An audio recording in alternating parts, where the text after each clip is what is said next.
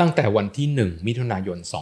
2565 เราได้ผู้ว่าราชการกรุงเทพมหานคร และทีมบริหารชุดใหม่เข้ามา ด้วยคะแนนเสียงถล่มทลายแลนสไลด์และเราก็คาดหวังนะครับว่ากรุงเทพมหานครจะเปลี่ยนแปลงไปในทิศทางที่สอดคล้องกับมาตรฐานของมหานครต่างๆ ทั่วโลก แต่วันนี้นะครับเราจะมาพบกับท่านรองผู้ว่าราชการกรุงเทพมหานครที่จะมาเล่าให้เราฟังว่าในช่วงเวลาที่ผ่านมา และในอนาคตกรุงเทพมหานครจะเดินไปอย่างไรครับ ปลดล็อกความเข้าใจผ่านเสียงของคนเมือง กับรายการ Unlock the City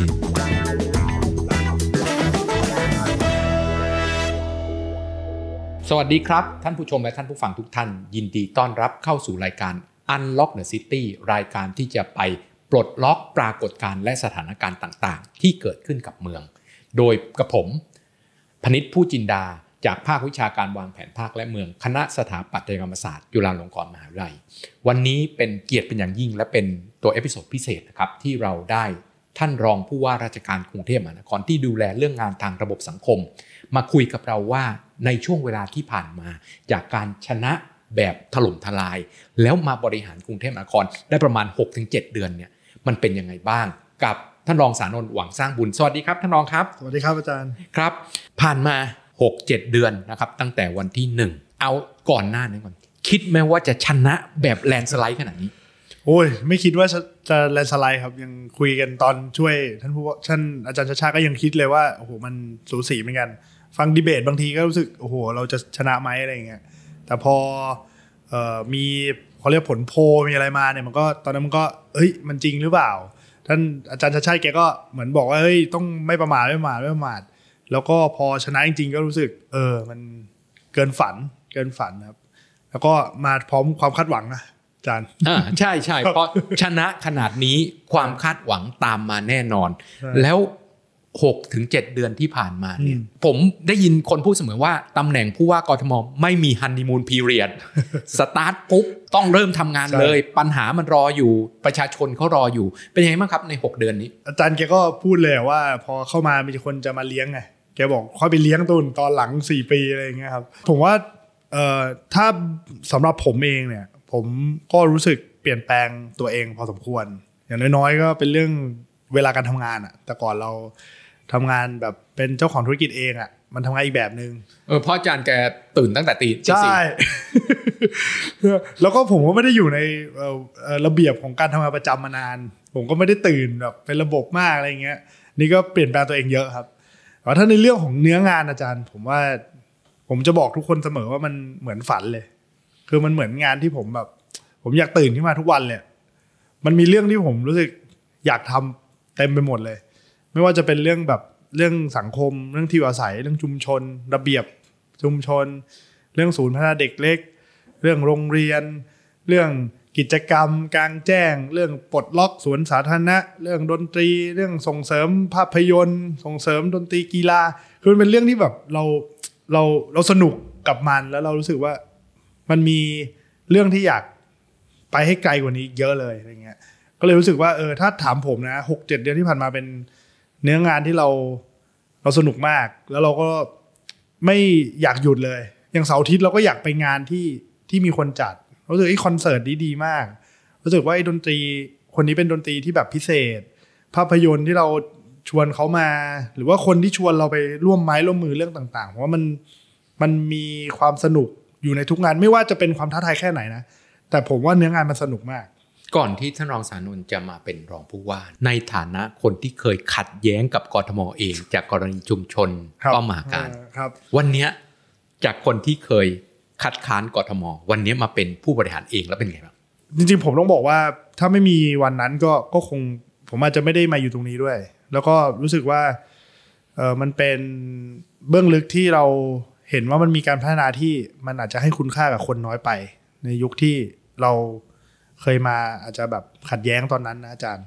ผมก็คิดว่าจริง ๆ แล้วประเด็นของเรื่องทั้งหมดทั้งมวลมันคือ ความเข้าใจซึ่งกันและกันอะเออซึ่ง ตอนนั้นเขาเอากฎหมายเอาอะไรที่ที่มันแบบ มันไม่ได้มองเรื่องของปากท้องคนมามานำอะไรเงี้ยปัจจุบันผมว่าจริง ๆ แล้วเราทำเรื่องพวกนี้ได้ดีกว่าเดิม ในมุมของการเปลี่ยนพื้นที่บางพื้นที่เราอาจจะต้องเอาคนมามีส่วนร่วมมากขึ้นอะไรเงี้ยซึ่งอันเนี้ยก็ต้องมาดูองค์คาพยพข้างใน เขตเข้าใจไหมฝ่ายพัฒน์ต่างๆสำนักที่ดูแลสำนักพัฒพัฒนาสังคมเนี่ยมีกำลังแค่ไหน อย่างเรื่องศูนย์ศูนย์เด็กเล็กเงี้ยมีอยู่แค่สองคนอะที่ดูแลอะไรเงี้ยมันกำลังมันน้อยมาก คือบางเรื่องเนี่ยอย่างสำนักงานพัฒนาที่ที่อยู่อาศัยเนี่ยกทมมีมาสิบกว่าปีแล้วแต่ไม่เคยมีผู้อำนวยการสำนักงานเลยเหรอไม่มีผู้อำนวยการเลย เออ นั่นแปลว่าจริงๆแล้วเราตั้งขึ้นมาเพื่อให้มันมีเฉยๆแต่เราไม่เคยมีกำลังทำเลยอะไรเงี้ยถามผมว่าวันนั้นที่ผมขัดแย้ง หรือว่าเคยคิดต่างเนี่ย ผมรู้สึกว่าจริง ๆ แล้วมันเป็นเรื่องของ การที่เราไม่มีกำลังคนไม่มีความเข้าเข้าใจในเนื้องานอยู่ในกรทมเลยนั้นสิ่งที่ต้องทำก็คือต้องเติมคนที่เข้าใจ ต้องเปลี่ยนโครงสร้างใหม่ ซึ่งวันนี้เรากำลังจะมีสำนักผู้อำนวยการสำนักงานพัฒนาที่อยู่อาศัยเป็นครั้งแรกกำลังจะมีเนี่ยต้องผ่านสภามกราปีหน้าครับก็คิดว่ามันจะมีคนที่เข้าใจมากขึ้น แล้วก็มาทำงานเพื่อชาวบ้านมากขึ้นอือฮึนี่ลองดูว่าตามที่ท่านรองพูดเนี่ย เราก็จะเห็นว่าถ้าเป็นคนนอกอย่างผมเนี่ยอืม สำนักต่างๆ ของตัวกรุงเทพมหานครเองเนี่ยมันมีเกรดเนาะอะง่ายง่ายๆ ถ้าเป็นเมื่อก่อนเนี่ยเราจะเห็นว่าสำนักที่เกรด A ก็คือสำนักจราจรกับสำนักการโยธาโยธาอะใช่ไหมเกรดเกรด A เกรด A ครับแล้วสำนักอื่นเนี่ยแทบไม่มีใครแทบไม่มีใครรู้จักเลย อาจจะมีรู้จักสำนักสิ่งแวดล้อมอะครับจัดการเรื่องของตัวของขยะดูแลเรื่องของความสะอาดและอื่นๆเนี้ยครับแต่สำนักอื่นเนี่ยเรียกว่าแทบไม่ได้ไม่ได้ ไม่ได้จับต้องเลยล่ะอืมแต่วันเนี้ยท่านรองเป็นคนดูแลสำนักเหล่านี้อืมมันเป็นยังไงครับทำไมเมื่อก่อนมันไม่ได้รับความสนใจแล้วผมเชื่อว่านี่เป็นทีมผู้ว่าชุดแรกที่ได้ให้ความสำคัญกับกลไกเชิงสังคมอื มมากกว่าผู้ว่าชุดที่ผ่านมา เพราะว่าเมื่อก่อนเราคิดว่ากทมเนี่ยขาดแคลนโครงสร้างพื้นฐานนะผมไม่ได้บอกว่าผิดนะอืมที่ที่สำนักที่พูดถึงเป็นสำนักเกรดเกรด A นะครับเพราะมันคือปัญหาหลักจริงๆเนอะครับเอ่อกรุงเทพมหานครมีปัญหาเรื่องคมนาคมขนส่ง มีเรื่องของระบบการก่อสร้างต่างๆ ที่มีปัญหามีเรื่องของขยะเรื่องของตัวของตลาด มันก็เป็นสำนักเกรด A แต่วันเนี้ยมันไม่ใช่ประเด็นนั้นแล้วอะมันไม่ใช่ประเด็นนั้นที่จะเป็นเกรด A เพียงอย่างเดียวอีกต่อไปแล้ว ด้วยเหตุอะไรครับที่ทำไมผู้บริหารชุดนี้จึงให้ความสำคัญกับเรื่องนี้มากขึ้น ผมว่าต้องมาจากอาจารย์ชาชาติด้วย คือแกพูดเสมอเรื่องเส้นเลือดฝอย คือจริงๆคำว่าเส้นเลือดฝอยมันไม่ได้แปลว่าโยธางานลอกท่ออะไรอย่างเดียวแต่เส้นเลือดฝอยมันคือชุมชน มันคือผู้คนมันคือโรงเรียนมันคือห้องสมุดหน้าบ้านมันคือ มันคือศูนย์พัฒนาเด็กเล็กมันคืออะไรเงี้ย ผมว่ารู้สึกว่าเส้นเลือดฝอยมันเป็นตัวแทนของนโยบายเราอยู่แล้ว ซึ่งคำว่าเส้นเลือดฝอยจะเกิดไม่ได้ ถ้าเราไม่ดูแลชุมชน เราไม่ดูแลเรื่องสังคมครับ แล้วก็ผม คิดว่าอีกปัจจัยหนึ่งอาจารย์ ผมว่ามันมาจาก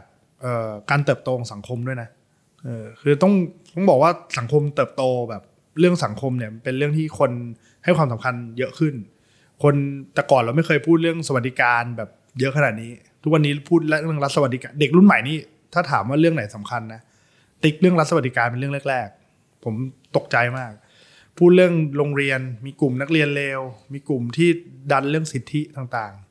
เราพูดเรื่องเอ่อเอ่อเรื่องของความเท่าเทียมกันของเพศสภาพ มีกลุ่มที่เรียกร้องเรื่องนี้เต็มไปหมดเราพูดเรื่องคนจนเขาบอกว่าคนไม่ได้จน แต่คนมันถูกทำให้จนจริงๆคนเท่ากันเฮ้ความเติบโตทางสังคมเรื่องพวกนี้มันมันมากขึ้นงั้นนั่นหมายความว่าคนที่จะมาบริหารบ้านเมืองต้องพูดเรื่องนี้ ต้องจริง ๆ ก็ต้องเนี่ยมาจากนโยบายของอาจารย์ชาติชาติมาจากทีมที่เราทำงาน เพราะฉะนั้นเรื่องนี้มันไม่ใช่เรื่อง ไม่ใช่เรื่องเขาเรียกอาหารอาหารรองอะแต่มันคืออาหารหลัก มันคือนโยบายสำคัญ มันคือการจัดสรรงบประมาณใหม่ มันคือการจัดสรรคนใหม่ เราต้องมีสำนักงานที่ดูแลที่ดีกว่าเดิม อย่างที่ผมพูดไป ก็จริงตอนนี้เราก็พยายามจัดองค์คาพยพของสำนักงานต่างๆ ให้รองรับนโยบายที่มันเป็นเรื่องเส้นรถฝอยมากขึ้นนี่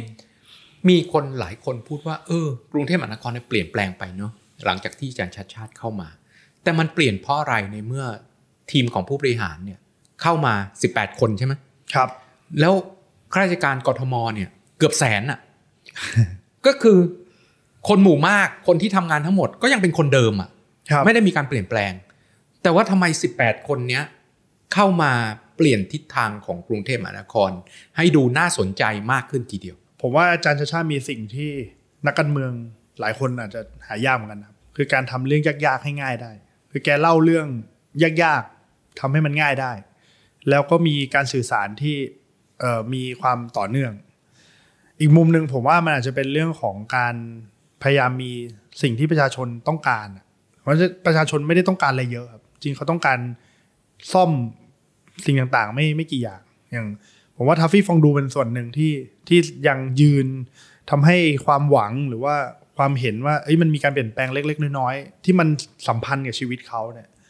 มันแก้ได้จริง แล้วเขายังรู้สึกว่ามันมีทางออก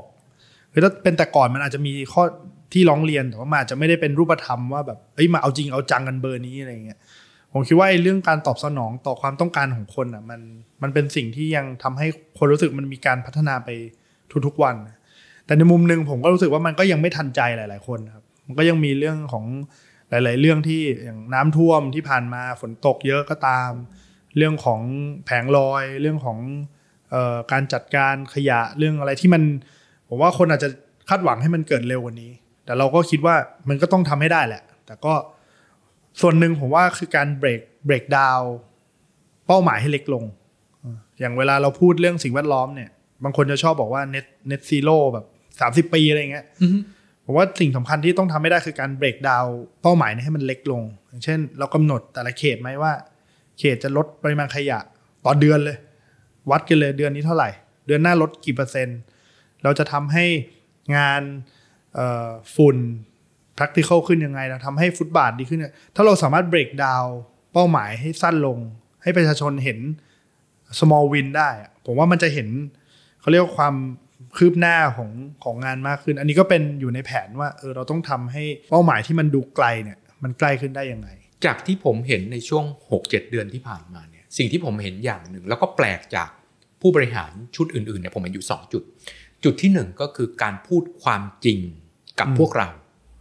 อย่างเช่น ตอนที่ฝนตกแล้วน้ำท่วมเนี่ย ทุกคนก็ออกมาบ่นว่าไหนบอกว่า ชนะเลือกตั้งแล้วจะดีขึ้น น้ำไม่ท่วมยังท่วมอยู่เหมือนเดิม แต่ว่า ก็มีการสื่อสารออกมาบอกว่า เพราะว่าโครงสร้างพื้นฐานในการระบายน้ำของเราเนี่ยรับน้ำท่วมได้แค่ 60มิลลิเมตรต่อชั่วโมง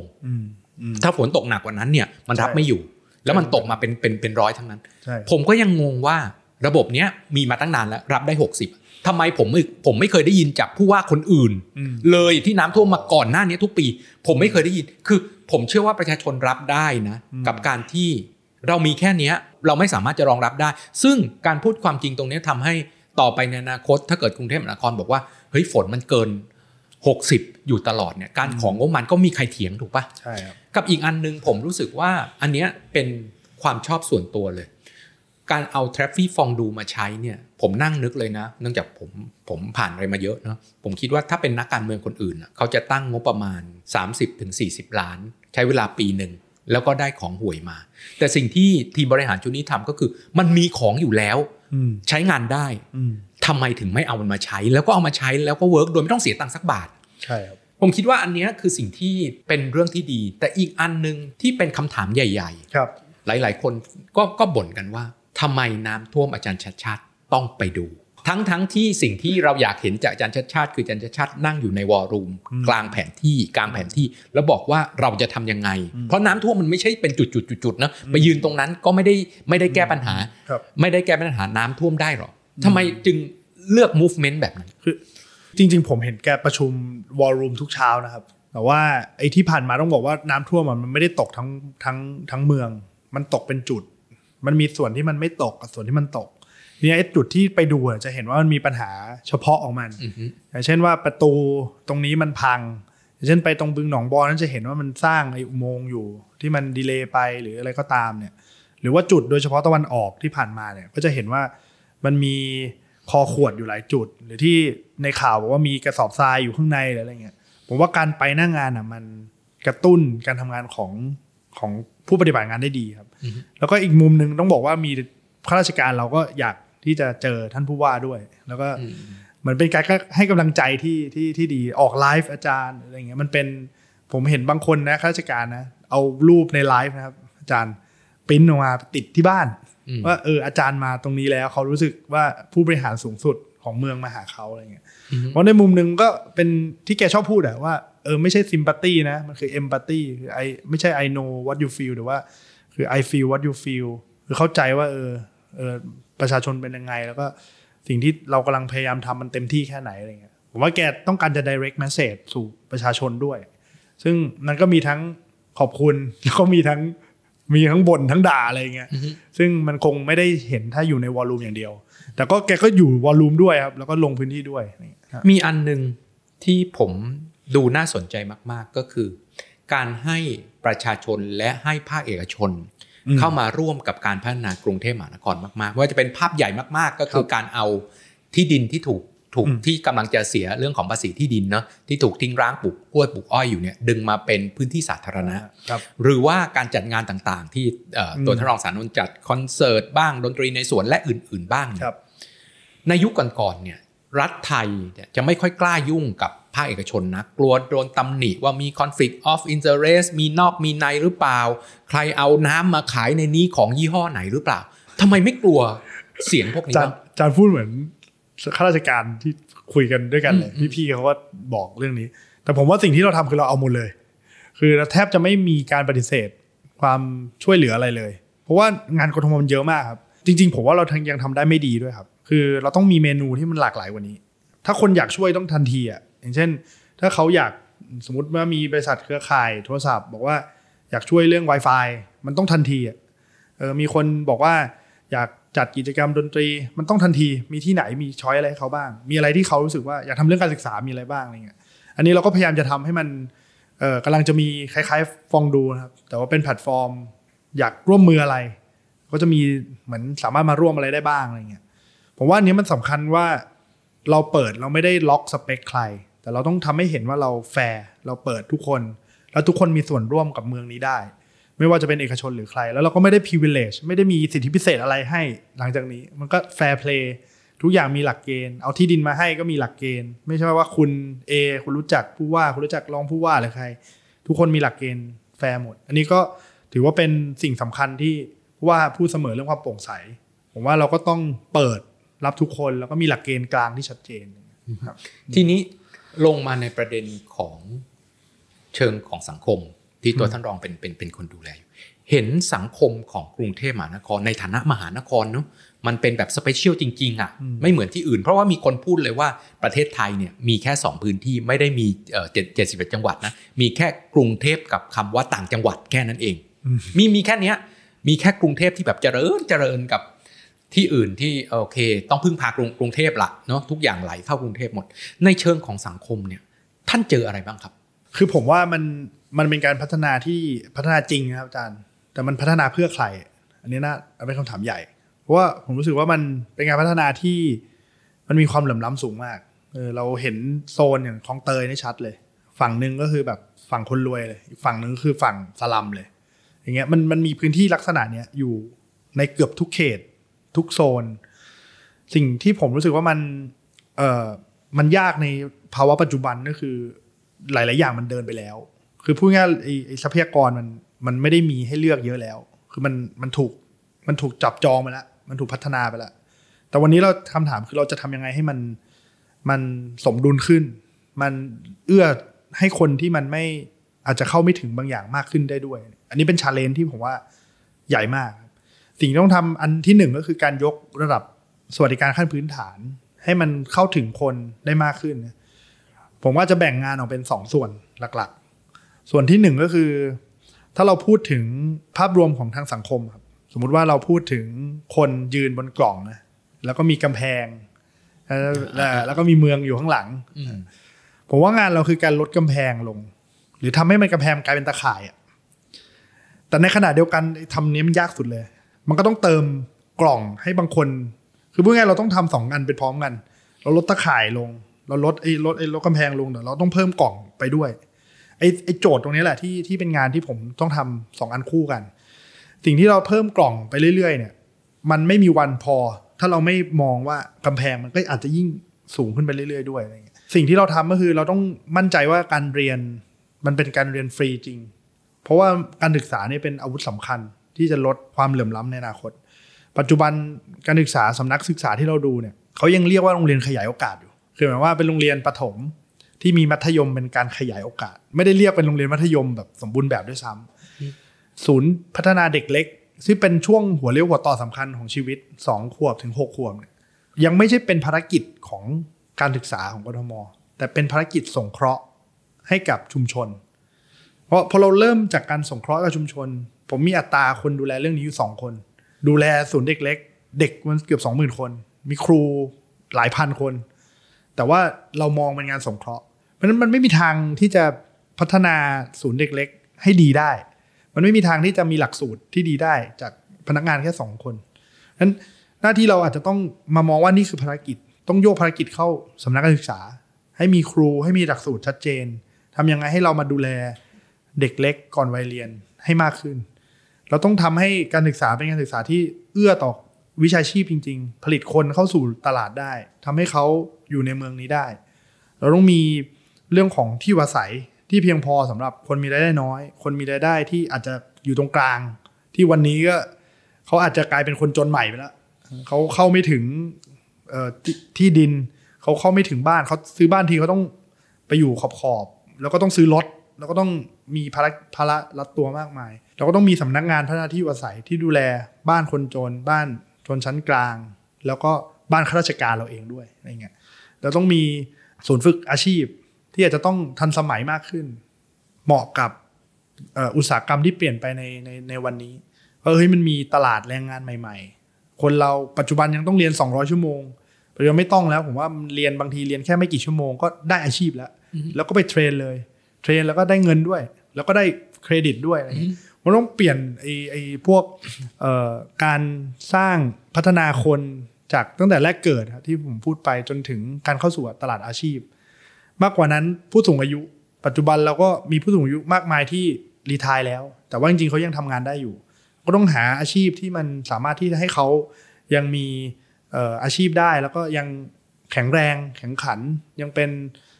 คลังปัญญาหรือเป็นคนที่อยู่ในเมืองนี้ได้ ตรงนี้ตลาดนี้ก็ยังไม่มีสเปซิฟิกที่มีอาชีพสำหรับเขาเลยอะไรเงี้ยผมว่าไอ้ตรงนี้แหละที่ที่ผมพูดทั้งหมดเนี่ยเป็นแอเรียที่เรากำลังเอ่อดูทั้งทั้งทั้งทั้งโครงสร้างทั้งทั้งหมด แล้วก็ดูว่าแต่ละอันจะทำยังไงได้บ้างเนี่ยครับครับมหานครเนี่ยมันขับเคลื่อนด้วย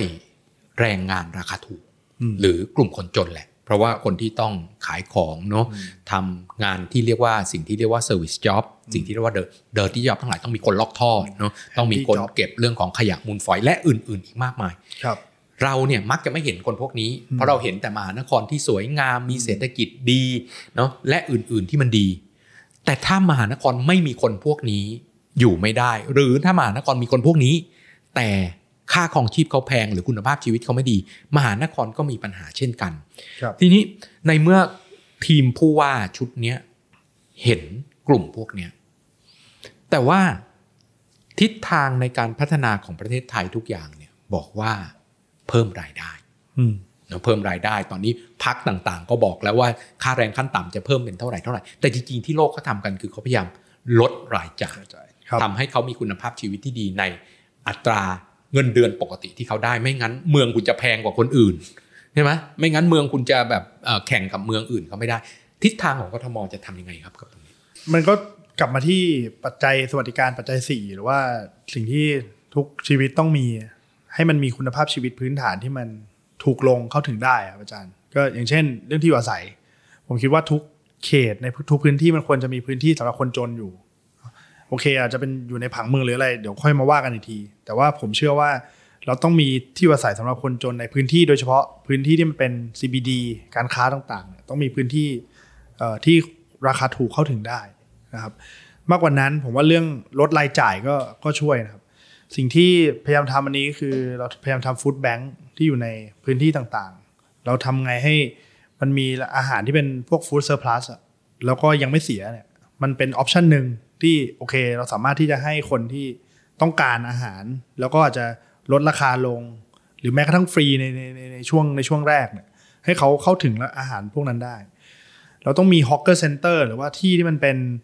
เอ่อ affordable food อะครับอืมให้คนได้มี option ของการกินอาหารที่มันถูกลง บางห้างสรรพสินค้าผมเห็นเขาก็ทำลักษณะนี้แต่อยู่บน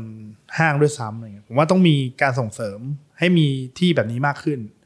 แล้วก็แผงลอยบางที่ผมว่าต้องปรับเป็นย่านไปเลยนะครับบางที่อาจจะไม่เหมาะกับการเป็นอย่างเช่นเข้าสารเนี่ยที่เขาปรับจากเดิมรถเข้าได้ก็เป็นถนนคนเดินไปเลยอะไรเงี้ยเราอาจจะต้องมีพื้นที่ที่เป็นย่านแบบนี้มากขึ้น อาจจะเป็นซอยเล็ก หรือเป็นอะไรที่มันไม่ได้ไปรบกวนจราจรใหญ่ แล้วทำให้มันเป็นโซนอาหารโซนสำหรับ affordable food มากขึ้นอย่างเงี้ยแล้วก็ต้องมีเรื่องของผมว่าเรื่องการศึกษาสำคัญ คือบางคนอาจจะมองว่าแรงงานเป็นเรื่องแรงงาน แต่ว่า สุดท้ายแล้วการเขาเรียก social mobility การเปลี่ยนการที่เขาจะอัปเกรดชีวิตลูกเขาหรืออะไรได้เนี่ยมันมาจากการศึกษาทั้งนั้น เพราะวันหนึ่งต่อให้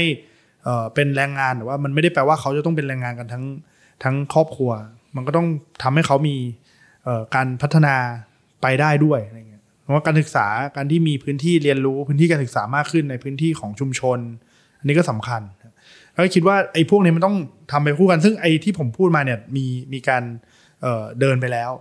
แล้วก็เรื่องของอีกอันหนึ่งที่เราเพิ่งลอนช์ไปก็คืออสทอาสาสมัครเทคโนโลยีที่เป็นการทดลองนะครับว่าเออจริงๆแล้วถ้าเราสามารถทำให้คนในชุมชนกันเองเนี่ยสามารถที่จะเป็นข้อต่อในการไปสู่โลกการค้าแบบใหม่ ๆ ได้ ซึ่งอันเนี้ยผมเคยมีประสบการณ์ทำมาบ้างอ่าแล้วก็รู้สึกว่าจริง ๆ แล้วอะมันมีคนที่ทำเป็นอยู่ ทุกชุมชนอะมีหนึ่งคน แต่มันไม่เคยคิดเป็นเป็นชุมชน มันคิดเป็นคน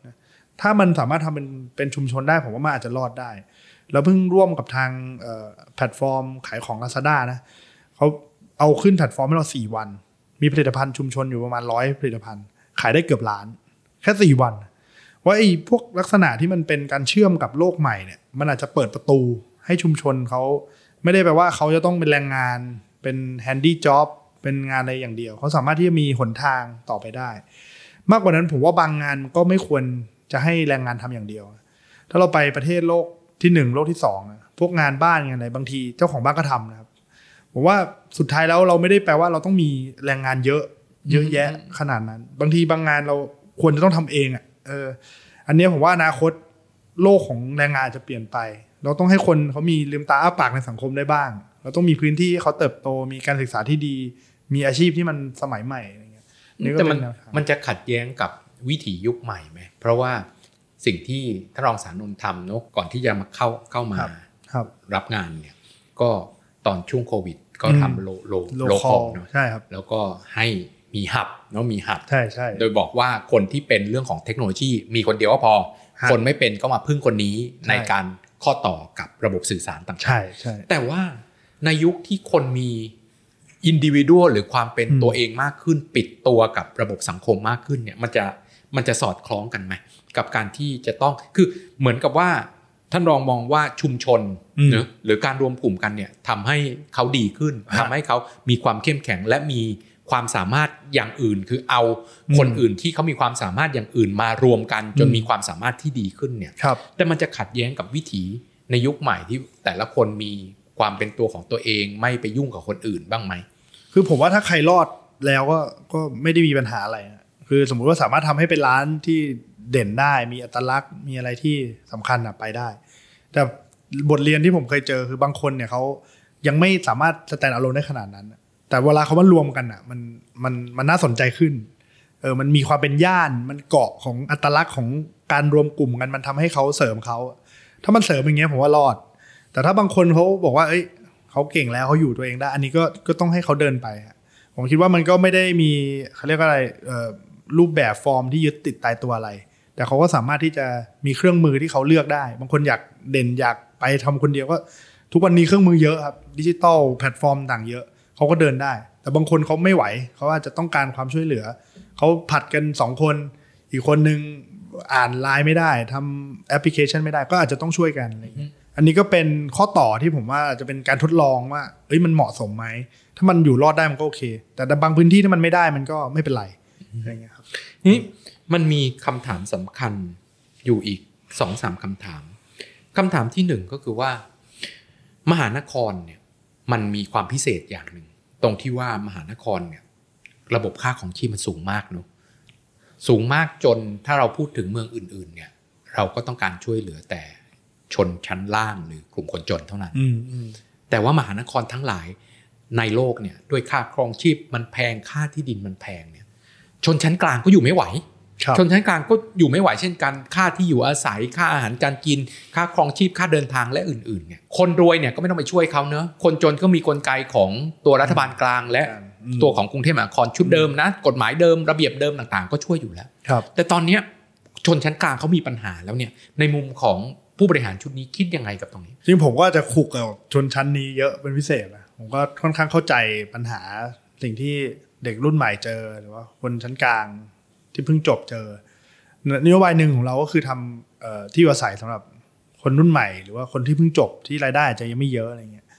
ผมคิดว่ามันอาจจะต้องทำสองอย่างอย่างที่บอกครับ คือคนรุ่นใหม่ก็อาจจะเป็นคนจนใหม่ละที่ต้องมีต้องเพิ่มชั้นให้ยืนละยืนไม่ถึงกำแพงมิดแล้วเหมือนกัน แต่อีกฝั่งหนึ่งผมว่าก็ต้องลดกำแพงลงอย่างที่พูดไปครับ อาจจะต้องมีโครงสร้างพื้นฐานที่ ที่ดีขึ้นอย่างพวกไอ้รถเมล์เราต้องไปเติมบางจุดให้มันแบบเข้าถึงไหม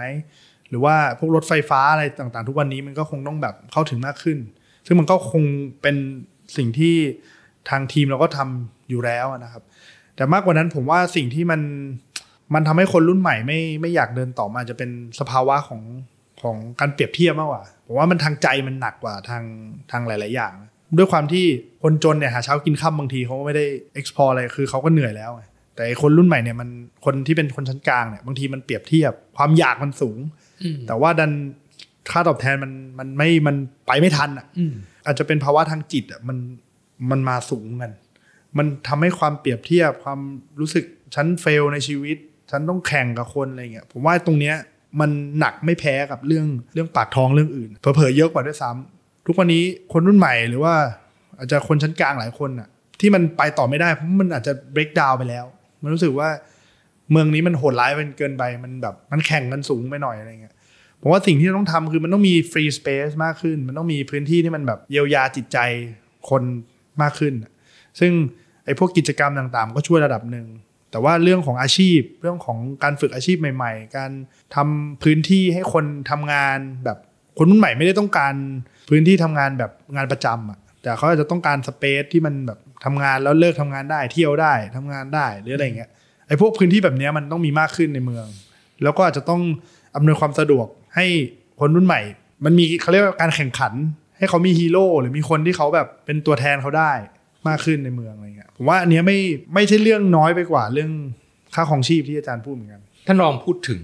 กลุ่มคนสองคนมากลุ่มสองกลุ่มมาแล้วเขาเขาต้องมีงานให้เขาทำเขาเขายังสามารถทำงานได้ แต่ตอนนี้มีผลงานวิจัยหลาย ๆ ชิ้นที่บอกว่ายุคนี้คนที่มีปัญหาในชีวิตมากที่สุด คือคนอายุประมาณ 40 ต้นๆ เพราะ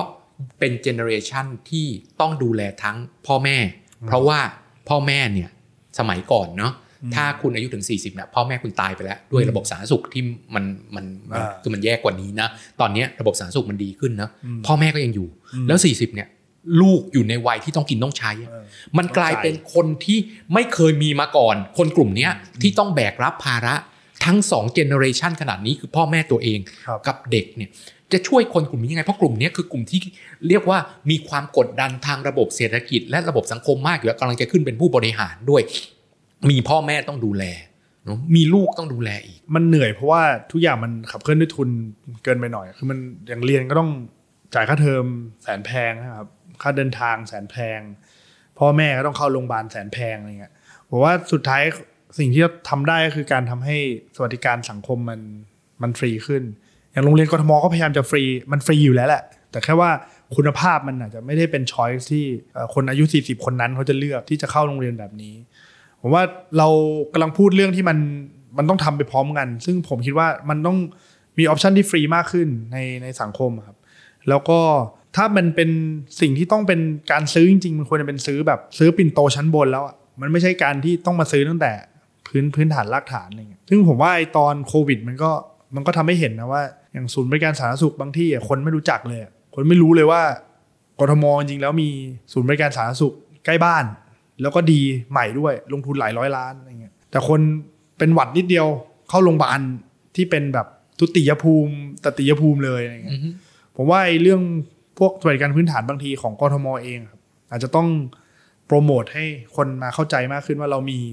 ของดีๆ เหล่านี้ยังไง แล้วก็ต้องมีมาตรฐานที่มันไม่แพ้คนอื่น เอาระดับเทียบให้เอกชนมาเห็นว่าเออศักยภาพมันมันไม่ต่างกันมากอะไรเงี้ยอันนี้ผมคิดว่าคงต้องทำในเรื่องของทั้งการศึกษาแล้วก็ สาธารณสุขโดยเฉพาะไอ้สองคนที่อาจารย์พูดถึงนะที่ 40 ต้องดูแลเนี่ยต้องทำให้มันทัดเทียมกันมากขึ้นจะต้องมีตัวชี้วัดเลยว่า เอกชนแกลระหว่างเอกชนกับรัฐมันสูงกันแค่ไหนเวลาเจอคนสิงคโปร์จะบอกว่าบริการภาครัฐเขาอะแบบดีกว่าบริการเอกชนอีกอะไรเงี้ยผมว่าเราต้องไปถึงจุดนั้นให้ได้ แต่การจะไปถึงจุดนั้นได้เนี่ยต้องบอกว่ากรทมเนี่ยมันเป็นส่วนหนึ่งเองโรงเรียนเราก็เป็นส่วนหนึ่งของโรงเรียนทั้งหมดใช่ไหมครับ หรือว่าสวัสดิการอย่างสาธารณสุขเราก็เป็นส่วนหนึ่งของสาธารณสุขทั้งหมดมีของรัฐบาลกลาง มีของเอกชนมีของอะไรที่มันอยู่เกินอำนาจของกรทมอีกนั้นไอ้เรื่องนี้ต้องต้องพูดกันเป็นวาระของเมือง แล้วก็ระดับประเทศว่าต้องไปทำให้เป็นนโยบายผมว่านโยบายสวัสดิการเนี่ยเป็นนโยบายที่จะช่วยทุกอย่าง จะปรับฐานให้คนที่แบบต้องตักตำด้วยการแข่งขันทุนแบบนี้มันดีขึ้น ต้องบอกว่าไม่ใช่เรื่องที่เมืองจะทำได้ลำพัง แล้วก็ต้องประสานกับคนให้ได้ครับ แล้วก็ตอนนี้มันต้องเติมกล่องเข้าไปก่อน แต่ไอ้เรื่องลดกำแพงเนี่ยก็ต้องบูรณาการอืมนี่อีกเรื่องหนึ่งก็คือ แล้วกทมเนี่ยแบกรับหนักเกินไปไหมคนที่เอ่อมีตัวทะเบียนบ้านอยู่ในกรุงเทพเนี่ยประมาณ 5 ล้านปลายๆเนาะครับ แต่ว่า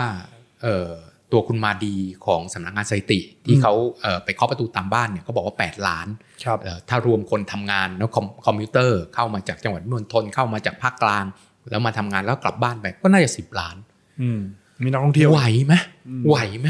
เพราะว่างบประมาณมันก็มาตามเนี้ยอะพูดง่าย ๆ งบประมาณก็มาตามคนที่อยู่ในทะเบียนอะ ใช่ไหมงบงบประมาณหลักหลักหลักหลักเวลาตัวรัฐบาลกลางแบ่งให้เขาต้องแบ่งตามจำนวนหัว โดยเขายึดตามคนที่อยู่ในตัวทะเบียนอะมันแบกรับอยู่เท่านึงอะไหวไหมก็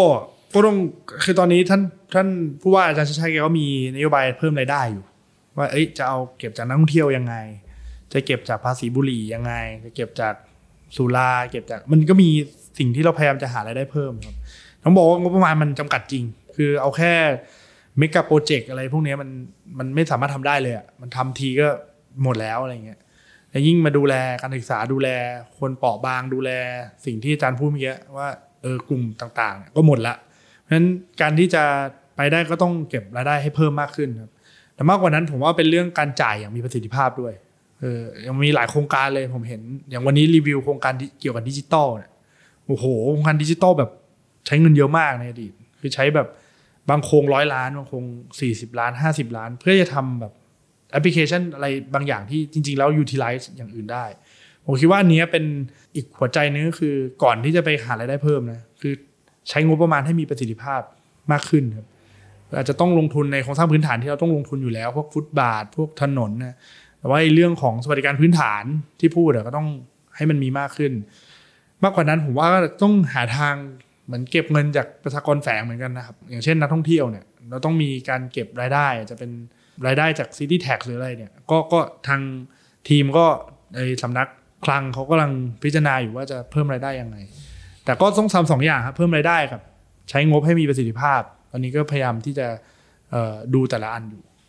แล้วอีกอย่างหนึ่งที่ผมเห็นก็คือว่าเวลามีประเด็นปัญหาอะไรเกิดขึ้นมาสักอย่างหนึ่ง แน่นอนว่ามันไม่ได้เกี่ยวข้องกับกรุงเทพมหานครเพียงอย่างเดียวอยู่แล้วถ้าเกี่ยวเนี่ยจัดการกันแล้วล่ะแต่เวลามีคนเข้าไปถามตรงนี้ว่ามันมีปัญหาตรงนี้ตรงนี้ทำไมผู้บริหารกรุงเทพมหานครชุดนี้ไม่เคย มีน้อยครั้งมากที่ปัดงานออกไป บอกว่าไม่ไม่ใช่เรื่องของผม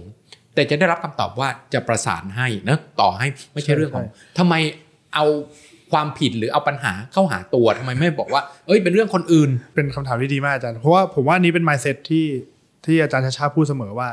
จริงๆ ปัญหาของกทมครับปัญหาหลักของมันอะ คืออำนาจมันน้อยอำนาจมีเก็บขยะมีอ่าระบายน้ำเออเมื่อเมื่อก่อนตอนเด็กๆเขาบอกว่ากรุงเทพมหานครเนี่ยทำได้แค่จับแม่ค้าจับหมาแล้วก็เก็บเรื่องของขยะ สูบสูบซ่วมอีกอีกอีกอย่างใช่เขาบอกใช่ทำได้แค่เนี้ยแล้วยิ่งเรื่องสังคมนะยิ่งน้อยใหญ่ เพราะว่ามันแบบมีสำนักมีอะไรพอมมีคนดูแลที่เป็นรัฐบาล แต่ผมว่า สิ่งสำคัญที่กรทมเป็นได้เลยวันนี้ โดยที่ไม่ต้องรอคนอื่นคือเป็นเจ้าภาพ แล้วก็เป็นสิ่งที่เราทำผ่านเองไอ้ฟองดูเนี่ยชัดเลย คือเราใช้วิธีว่าเรารับทุกปัญหา แต่ก่อนบอกว่าจะทำเรื่องฟุตบาท แต่ก่อนผมเคยทำเรื่องป้ายรถเมย์ต้องคุย 13 หน่วยงานตอนนี้คือบอกไปที่เขต เขตจะมีหน้าที่ประสานหมด อย่างเช่นเราเจอฟุตบาทพังเราถ่ายรูปไปเนี่ยเขตจะมีหน้าที่ว่าใครเป็นเจ้าของ เรื่องสายไฟใครเป็นเจ้าของ เขตต้องเขาต้อง assign assign ถูก assign ผิดปุ๊บไอคนที่ assign ผิดจะ assign ต่อ แล้วประชาชนอย่างเราจะเห็นเลยว่ามัน assign กันสิบรอบแล้ว มันยังหาเจ้าไม่ได้เลย ก็ให้มันเห็นไปเลยว่าเอองานนี้มันมีหลายอย่างอะไรเงี้ยผมว่าหน้าที่ของเราก็เลยเป็นว่าเราเป็นเจ้าภาพในทุกเรื่องให้ได้ เพราะประชาชนอยู่ในเมืองเรา แต่ว่าการแก้ปัญหาจะเป็นไงต้องทำให้ประชาชนเห็นว่า มันมีปัญหาอุปสรรคก็ให้ประชาชนเห็น แล้วก็ให้ประชาชนช่วยกันตรวจสอบ บางเผลอๆมันอาจจะไปพุชหน่วยงานที่รับผิดชอบจริงด้วย ว่าเอ้ยเขาต้องทำละว่าอีงานอยู่กับเขาเยอะอะไรเงี้ยผมว่าเป็นบทบาทสำคัญของกทม แล้วก็ต้องเป็นบทบาทสำคัญของรัฐบาลด้วยคือในทุกๆเรื่องในเมืองอื่นอะผมว่าต้องมีหน้าที่เนี้ยครับประสานความร่วมมือต่างๆ เพราะว่าประชาชนรอไม่ได้ ปัญหาบางทีมันมันต้องแก้แล้วอะไม่งั้นปล่อยไว้พรุ่งนี้จะมีคนล้มก็ได้อาจจะมีคนแบบสะดุดอันนี้แล้วก็เกิดอุบัติเหตุก็ได้อะไรเงี้ยครับคำถามสุดท้าย ถ้าปีหน้ามีทุกอย่างแล้ว งบประมาณก็มา จะมาเปล่าวะไม่มาเปล่ะเพราะว่าปีหกหกมันก็ทำปีงบไปแล้วเขาทำงบตั้งแต่ปี65ก่อนจะเลือกตั้งถูกไหมครับครับอ้าวแต่ว่ามีความยืดหยุ่นอะมีมีมีอ่าอำนาจมีมากอำนาจขึ้นมากขึ้นล่ะแน่นอนฮะกรุงเทพจะเป็นยังไงในปีหน้า คือผมพูดเสมอกับแบบอย่างก่อนหน้านี้ก็พูดกับอาจารย์ว่า ผมว่าเวลาคิดนโยบายกับการขับเคลื่อนเนี่ยเป็นคนละคนละสกิลกันนะอาจารย์ เราสิบแปดคนเราเข้ามาในองค์กรแปดหมื่นคนเนี่ยสิ่งที่สำคัญคือการทำงานเป็นทีม แต่ก่อนผมทำงานเอกชนนะผมเลือกคนได้ ผมรีคูดเลย คนนี้เข้ามือผม คนนี้เข้าใจผมผมพูดคำเดียวรู้เรื่อง คนนี้ทำงานดี คนนี้ทำงานไม่ดี ผมไล่ออกได้ ผมให้แบบผมทำได้ทุกอย่างเลย แต่การเข้ามาทำงานในเมืองในระบบข้าราชการเนี่ยความยากของมันคือเราต้องทำงานด้วยกัน no matter what คุณจะยังไงก็ตามที่ผ่านมาทิ้งไปวันนี้มาทำวันนี้งาทำกับไมเริ่มมันใหม่ ต้องมาเซต culture ใหม่ ต้องมาคุยกันใหม่ ความยากความท้าทายของมันคือการขับเคลื่อน แล้วก็การเป็นทีมเดียวกัน สิ่งสำคัญที่ผมว่าต้องทำไม่ได้คือ ผมว่าทุกคนที่เป็นข้าราชการอะ มีสิ่งสำคัญคือเราต้องการให้เมืองนี้แม่งดีขึ้นกันหมดอะแต่ว่าบางทีมันอาจจะมีข้อจำกัดบางอย่างไงสเตตัสวันนี้มันอยังมันอย่างนี้เพราะฉะนั้นสิ่งที่ผมว่าต้องทำไม่ได้เลยเนี่ยคือการเป็นวันทีมให้ได้ การหาคนที่มันเข้าใจกัน มีภารกิจเดียวกันเฮ้ยเราจะไปทางนี้นะ อันนี้คืองานที่ผมว่าท้าทายมาก ปี66ปี67ผมว่าจะเป็นปีที่เราจะเป็นทีมเวิร์กมากขึ้น ไม่ใช่แค่เรื่องงบประมาณที่มันอาจจะจับต้องได้มากขึ้นอยู่แล้ว แต่เราจะเป็นทีมเวิร์กกันมากขึ้น การเป็นทีมเวิร์กกันมากขึ้น มันจะขับเคลื่อนอะไรสนุกขึ้น การจะแก้ไขปัญหาบางอย่าง เช่นพูดเราพูดเรื่องแผงลอยพูดเรื่องเทศกิจเราพูดเรื่อง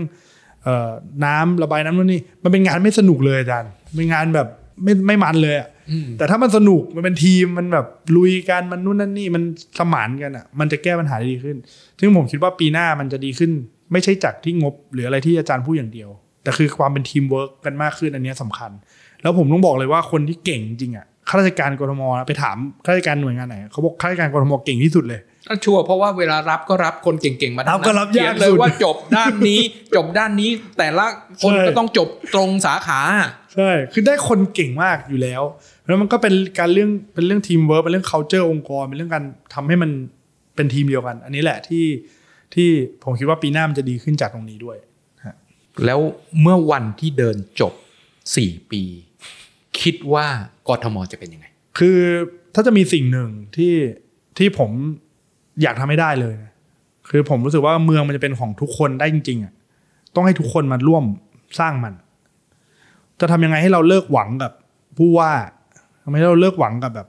ไม่ได้บอกว่าหมดหวังนะแต่หมายความว่าทำไงให้รัฐข้าราชการมันเล็กลงกว่านี้ แล้วให้อำนาจเรามากขึ้น ผมว่าทุกเมืองมัน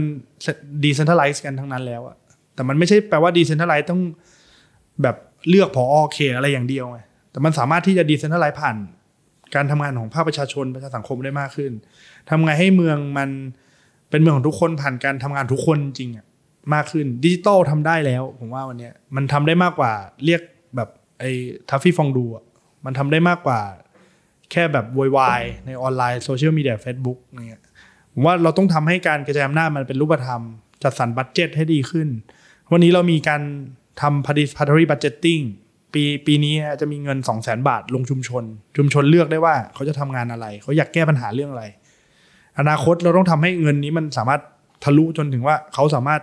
แก้ได้เอง เขาหยิบเงินทำนู่นทำนี่ได้เอง มากไปกว่านั้นเขาสามารถเรียกร้องโปรเจกต์จากภาครัฐ แล้วอาจจะมี voice ในสภาหรืออะไรได้เองอะไรเงี้ยผมว่านี่แหละคือคือภาพของ 4 ปีว่าเราจะทำยังไงให้เมืองเนี่ยมันมีส่วนร่วมได้มากขึ้น เพราะการมีส่วนร่วมจะเป็นสิ่งเดียวที่เขารู้สึกว่าเมืองนี้ยังเป็นของเขาอยู่ ถ้าเรามีผู้ว่าที่เก่งสุดๆ แต่สุดท้ายมันไปติดนู่นนั่นติดนี่ อะไรไม่รู้ว่าจะเกิดอะไรขึ้นในอนาคต ผมว่ามันก็จะหมดหวังอีก เราต้องทำให้เมืองเป็นของทุกคนผ่านการมีส่วนร่วมครับวันนี้ก็ได้รับความเห็นได้รับมุมมองนะครับกับท่านผู้บริหารนะครับกรุงเทพมหานคร แล้วเราก็จะเห็นว่าความตั้งใจ และสิ่งที่จะขับเคลื่อนกรุงเทพมหานครต่อไปในอนาคตจะเป็นอย่างไร แล้วเราก็หวังว่าทีมบริหารชุดนี้จะนำพานะครับกรุงเทพมหานครไปในทิศทางที่สอดคล้องกับความต้องการ และสิ่งที่เป็น ตัวตนของประชาชนกรุงเทพมหานครต่อไปในอนาคต วันนี้นะครับต้องขอขอบพระคุณท่านรองศานนท์หวังสร้างบุญเป็นอย่างมาก และสามารถติดตามนะครับรายการ Unlock the City ของเราได้ 3 ช่องทางนะครับ ทางตัวของ Spotify Apple Podcast และ YouTube วันนี้ต้องขอขอบคุณรองศานนท์อีกทีครับ แล้วพบกันใหม่ใน episode ต่อๆไปกับ Unlock the City สวัสดีครับรองศานนท์ครับ